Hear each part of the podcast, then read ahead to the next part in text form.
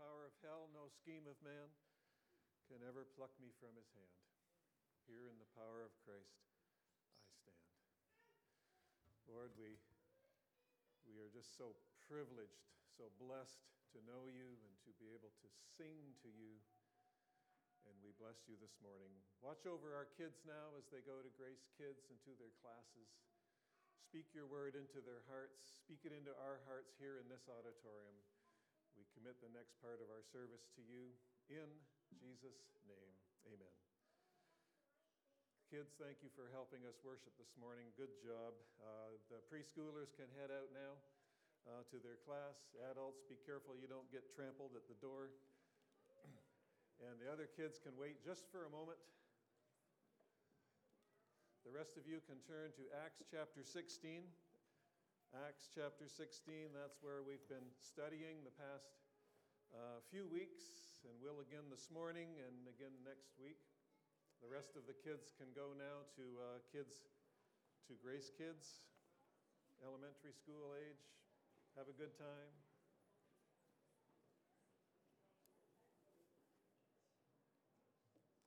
Acts chapter 16, the rest of you. I'm, I'm John Fairchild, I'm interim pastor at Grace these days.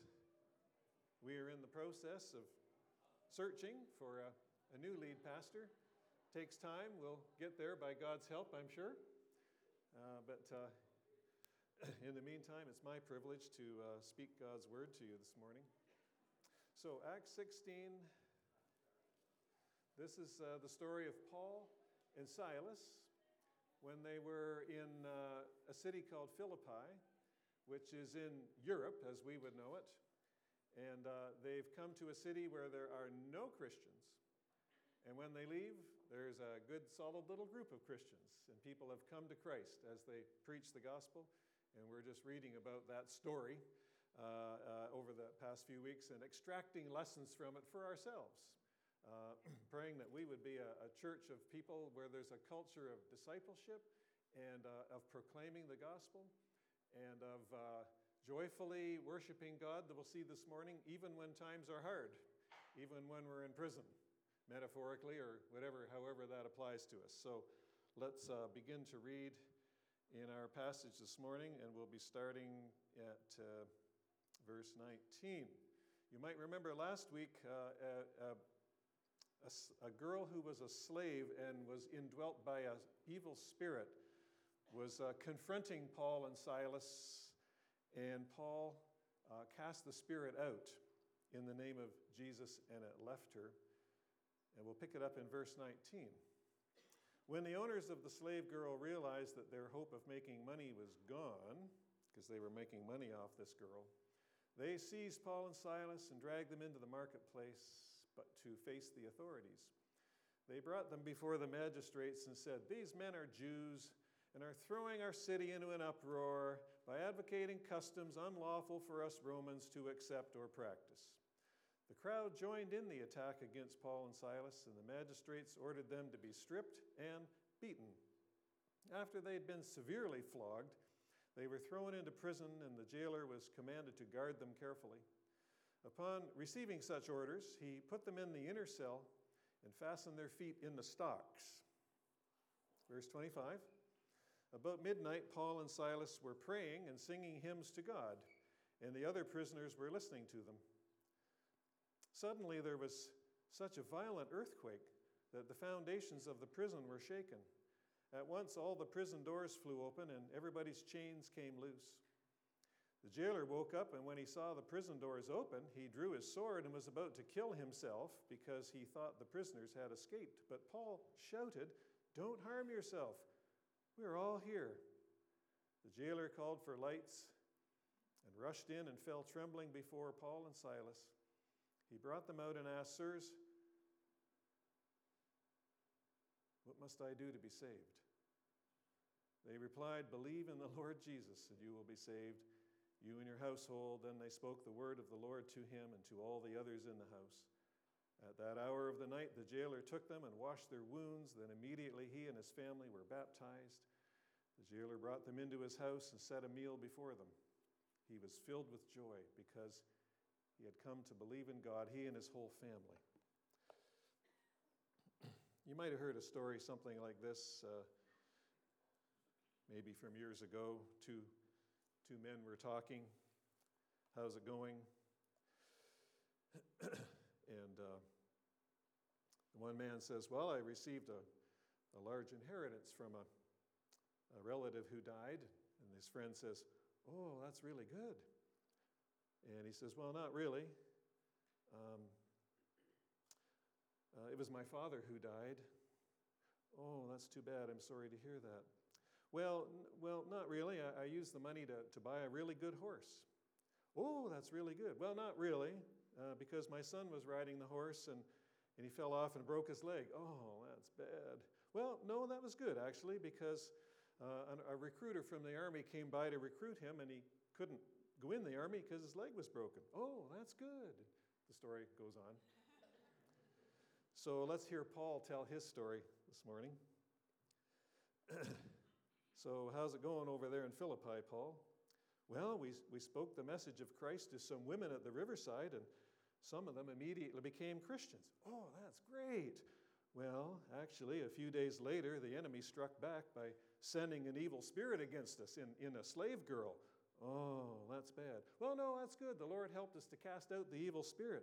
Oh, that's great. Well, not really. The, anger, the owners of the girl were really angry, and, uh, and we were beaten and locked up. Oh, man, that's terrible. Well, no, no, God sent an earthquake, and the, and the doors opened and the chains fell off. That's great. Well, uh, we didn't escape, though. We stayed in our cell. Really? Why? Well, the jailer uh, spoke, uh, uh, was shaken up by all of this, and he became a Christian. Oh, that's great, and so forth. Paul wrote another letter to another church. This is slide two. Uh, and uh, to the Thessalonians, and he referred to his time in Philippi, and he says this We had previously suffered and been treated outrageously in Philippi, as you know. But with the help of our God, we dared to tell you his gospel in spite of many oppositions. I was intrigued by the phrase there we were treated outrageously in Philippi. It must have been pretty bad. We just read it. Sometimes the words need to come alive on the page, right? Let's go back and just run through the passage again here quickly, just to notice a few things. Um, first of all, it's all about money. Uh, the, the owners of the slave girl had lost their source of evil income. And uh, so they were so angry at Paul and Silas, and they tried to stir everything up. And they made two accusations against Paul and Silas. One was uh, these men are creating a disturbance, to which I would say, Whoa, whoa, who's creating the disturbance? Uh, Paul and Silas, you guys are. You've whipped the marketplace into a frenzy. Uh, there's one lie. And then they said basically they're being unpatriotic because they're urging us to practice customs that are most un Roman. We'll see a little later in the chapter who actually was un Roman. Uh, uh, uh, Paul and Silas were, were doing no such thing, but those were the accusations against them. And it's not hard, if you're skillful at it, to whip up a crowd into a frenzy. And that's what happened. There was no trial, there was no due process, there was no guilty verdict. It was just mob rule. and this itself was very un Roman and outrageous. Romans were famous for their fair justice system in that time. And then in verse 23, they were flogged and jailed, handed over to the jailer, uh, put in maximum security because it says uh, he was put into the inner cell and uh, their feet were put in stocks. I don't know what that would be like. And then at midnight, while they were in the jail, says simply that Paul and Silas were praying and singing hymns to God. We'll come back to that later.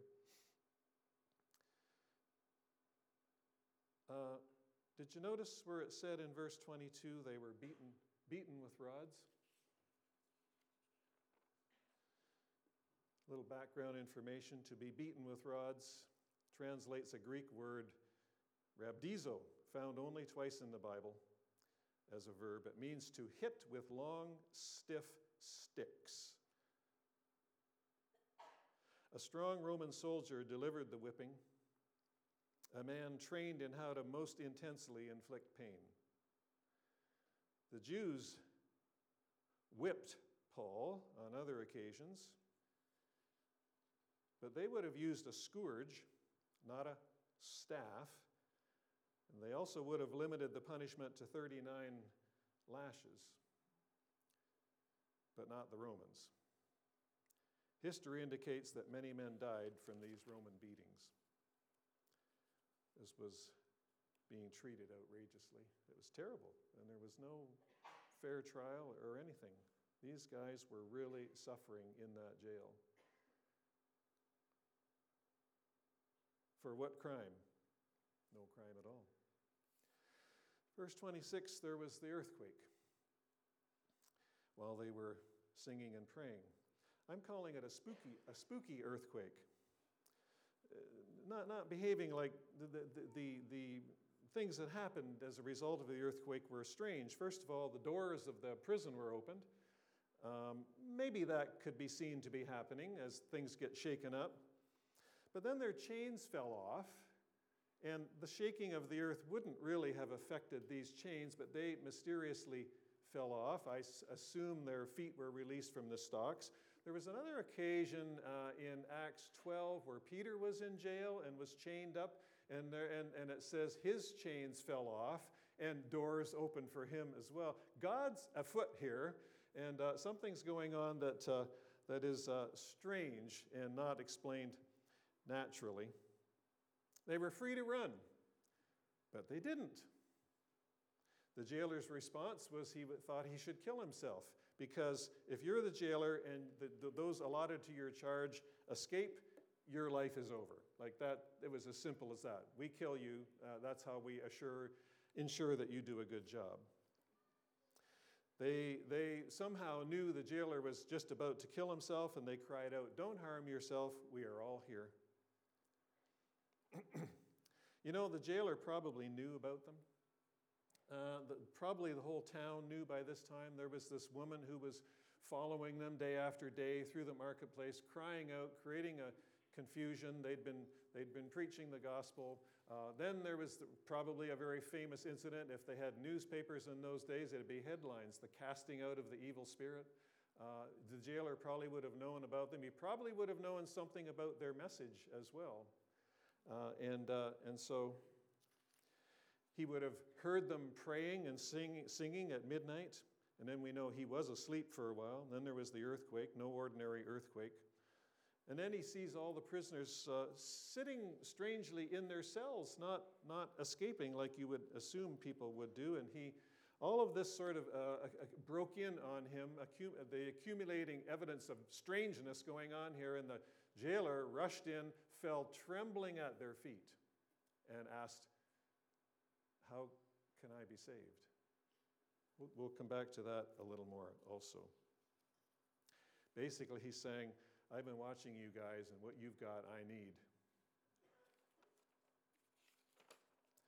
They spoke simply to him about faith in Christ.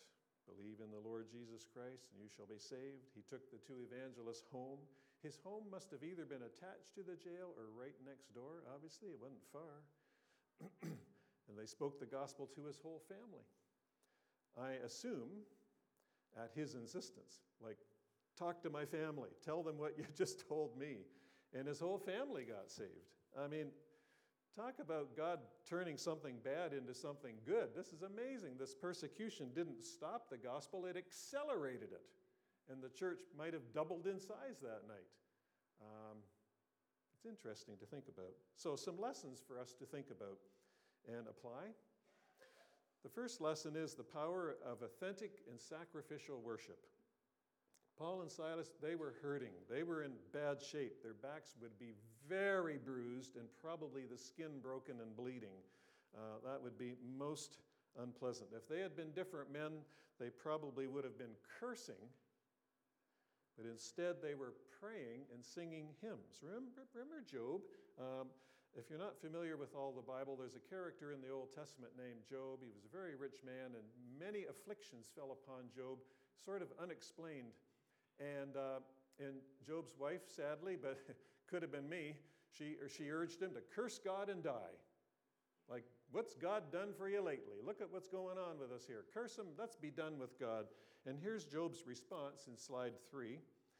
At this, Job got up and took his robe and shaved his head, which is a sign of grieving. Then he fell to the ground in worship and said, Naked I came from my mother's womb, and naked I will depart.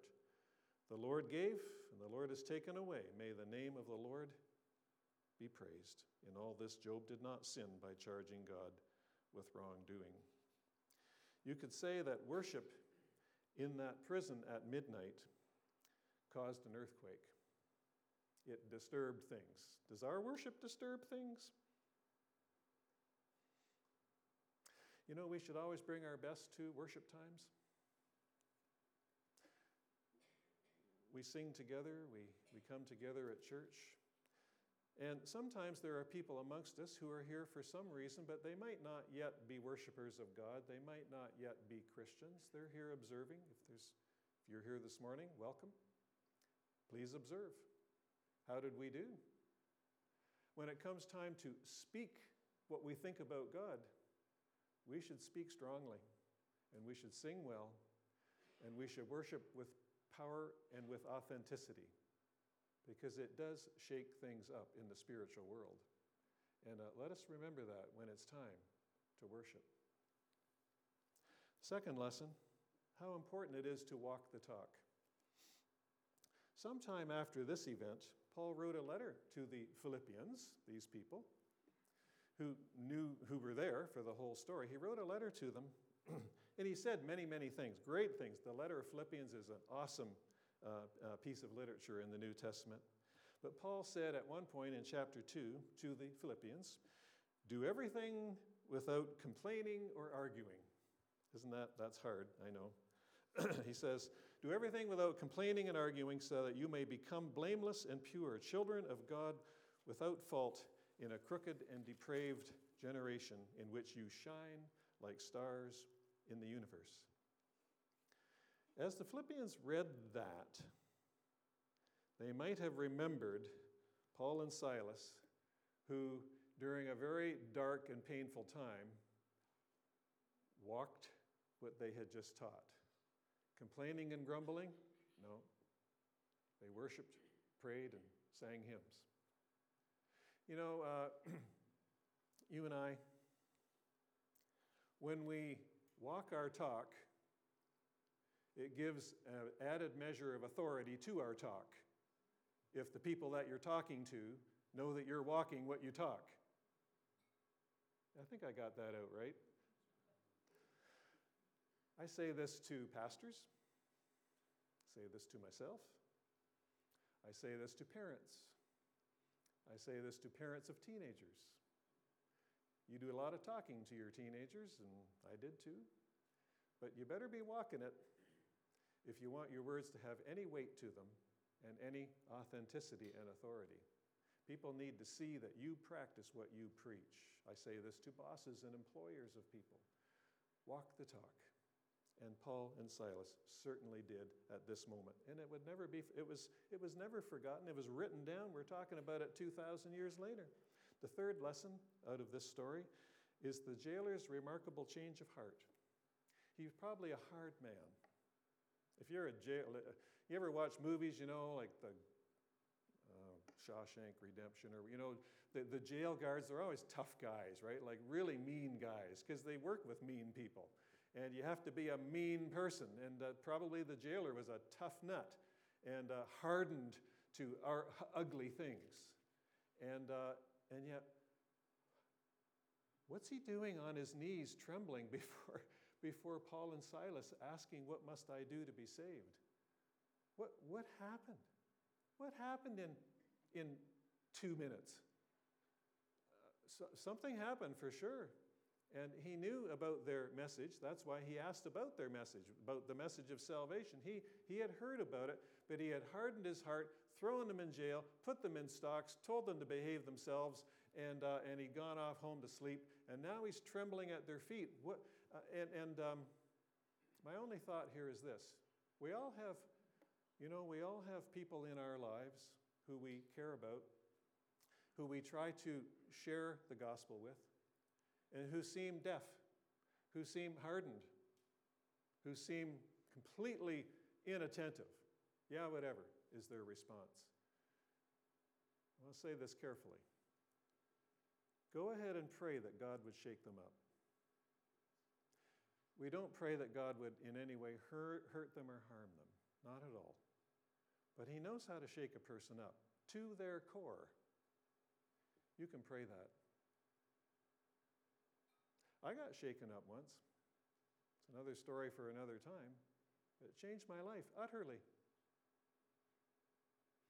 And uh, it's, it's, it's a good thing to pray for people that, that whatever God would do, what He needs to do to open blind eyes, open deaf ears, and get people's attention, because this is so utterly important. Fourth lesson as we read about Paul and Silas being persecuted for following Christ, for proclaiming Christ, for being Christians, let us not forget our brothers and sisters around the world at this very moment who are being persecuted for their faith in ways that we're not at all, that we know nothing about. Just never forget them, please. Uh, maybe you could go online and look up uh, Voice of the Martyrs or uh, some, some websites that, that seek to inform the church about our persecuted brethren. Read it occasionally or whatever, how God leads you, and, and just maybe all we can do is pray. Please do, but let's not forget the persecuted uh, in our world. There's a lot of them. I have a question for you.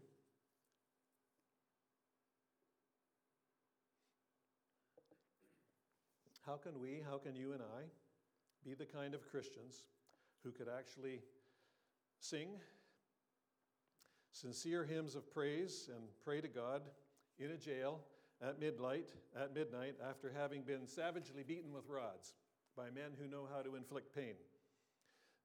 we all go through dark times in our lives. Here's the essence of the question What's, What are the secrets to singing in the darkness? Secret number one we must be convinced of the sovereignty of God.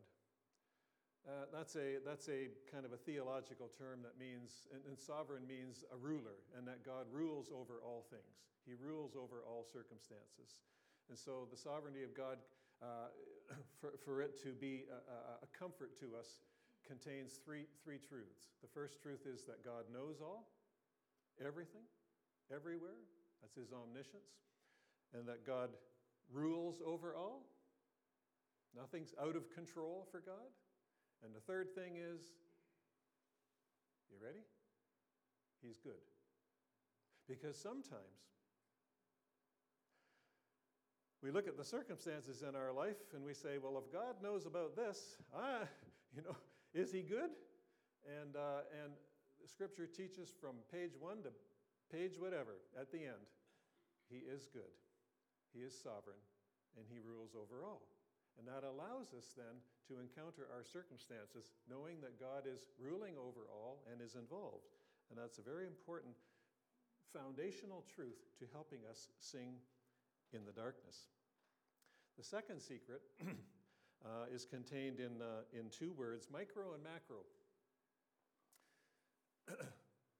micro is the small, up close, intense look at something very small. Macro is the 30,000 foot view where you see the whole big picture. And life consists of both things micro and macro. Bifocal lenses, they still have those. They got those graduated things now. But uh, Bifocal lenses, there's a, there's a lens within the lens in your glasses, and you can see up close and you can also see far at the same time, right? Like you can, you can see both.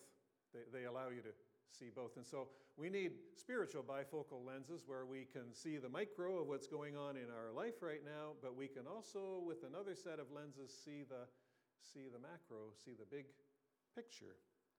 And uh, that's so important what's going on in life might not seem good. I might be in jail with a bleeding back in the darkness. That's micro. And it's real. We're not talking about being in denial. We're talking about being fully apprehending what's going on now, but we also see something else. Like Paul said, now we see dimly, but then we shall see face to face. The dimly is the micro, then face to face is the macro, where we will see all and have answers to our questions. And we will experience how good God really is when finally all the pieces are put into place. Famous verse, slide four. Famous, famous verse. And we know that in all things God works for the good of those who love him and who have been called according to his purpose. So there's my micro life, but the macro is ultimately God will work for good to those who love him and are called according to his purpose. Secret number three. So, the sovereignty of God, I must embrace and believe deeply in my heart, even if things are painful at the moment. Then there's the looking at my micro situation, but also seeing another perspective that God and His Word helps me to see. The third secret is being able to praise and thank and worship God, even in dark places, is a uniquely and distinctively Christian thing. Let me explain. Listen to these statements from all across the New Testament. Paul said in 2 Corinthians 4:17, "For our light and momentary troubles are achieving for us an eternal glory that far outweighs them all." Micro, my light and momentary troubles. Macro, an eternal glory that far outweighs them all. Romans 8:18 8, by Paul. I consider that our present sufferings are not worth comparing with the glory that will be revealed to us. Present sufferings, the glory that will someday be revealed to us. Christianity taught this all the time with good reason. So, is this just a Paul thing? You know, is this just sort of one of Paul's hobby horse? Oh, it's going to get better later, you know, sort of thing? Uh, no. James wrote in chapter 1 of his letter Consider it pure joy, my brothers and sisters, when you face trials of many kinds. Maybe one of the hardest verses in the Bible. I know. But he's calling us to joy, and there's, there's a reason behind it. And then Peter said, 1 Peter 4 12, 13, about persecution Dear friends, do not be surprised at the painful trial you are suffering, as though some strange thing were happening to you, but rejoice, there it is, but rejoice that you participate in the sufferings of Christ, so that you may be overjoyed when his glory is revealed. There's the big macro view that's coming. So maybe it's just a Paul, James, Peter thing, right? No. Blessed are you when people hate you when they exclude you and insult you and reject your name as evil because of the Son of Man. Rejoice in that day and leap for joy, because great is your reward in heaven, said Jesus himself. And he said other things like this as well. Do you think Paul and Silas were remembering those words in jail? I think they had to be. Because their hymn singing and their praying in the midst of their pain had a source and the source was the very instructions and promise of Christ about these situations in our life. Secret number four how do we sing at midnight?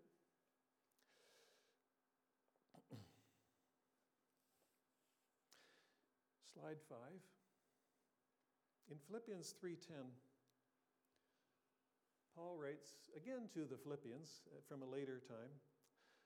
I want to know Christ. I'm just breaking into a, to a, a long, beautiful piece that he wrote here, but he says, I want to know Christ. Okay? And the power of his resurrection. Yeah, that'd be good.